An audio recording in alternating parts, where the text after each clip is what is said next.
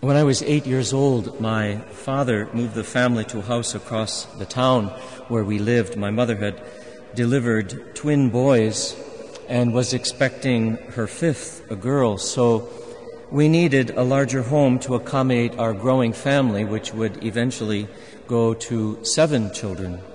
Our new neighbors had two boys around my own age with whom I occasionally played. They attended a small church whose members regularly irritated people by ringing their doorbells at inopportune moments to hand out copies of the Watchtower magazine.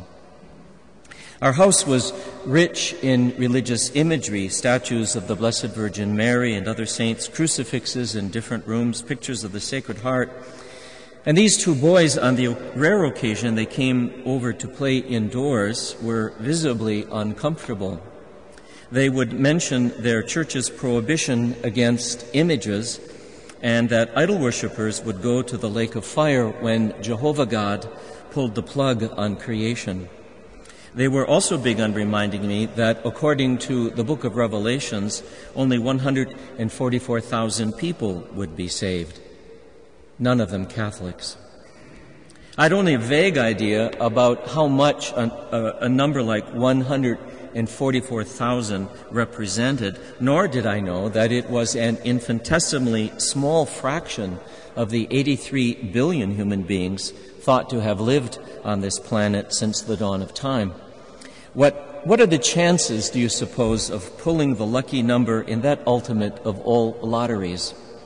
I may have been a dumb kid, but even then I knew there was something fuzzy about their theology. I didn't realize it then, but I was actually thinking like a Catholic because the church has a long list of saints, but we have no corresponding list of the damned.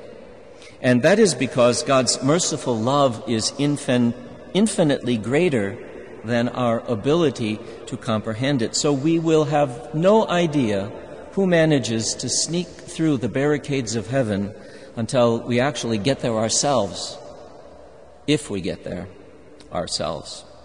One of the rewards of reading Dante's Divine Comedy is that you quickly learn that no one goes to hell by accident. You have to single mindedly choose it as your ultimate travel destination.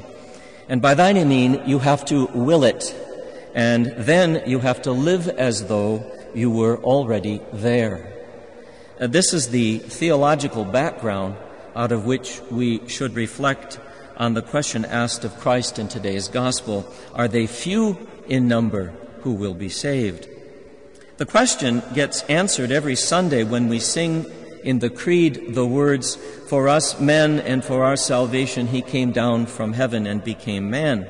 Packed within this simple declarative sentence lies a complex and sophisticated chain of theological reflection that defines Catholic faith. Is Christ human or divine? The answer is crucial because the person of Christ has everything to do with the work of Christ. If the church got it wrong, understanding who Christ was, said St. Athanasius, then the church would also get it wrong on the work of Christ. And that work is our salvation and deification. It took three ecumenical councils to carefully work out the language of the Creed and the Christological and Trinitarian doctrines that lie behind it. The debates where those doctrines were hammered out were often tumultuous because the Council Fathers understood that the outcome meant how you answered the important questions about who is to be saved and how, with or without our bodies, within or without the world now or at the end of time, alone or as the members of a community.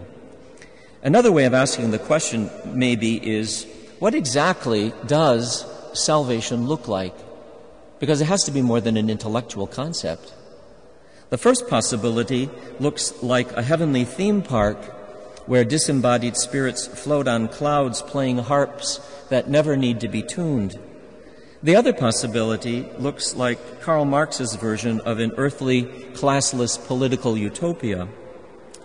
It is sometimes portrayed as angelic spirits, of course, But Marx's vision of an earthly classless political utopia looks a lot different.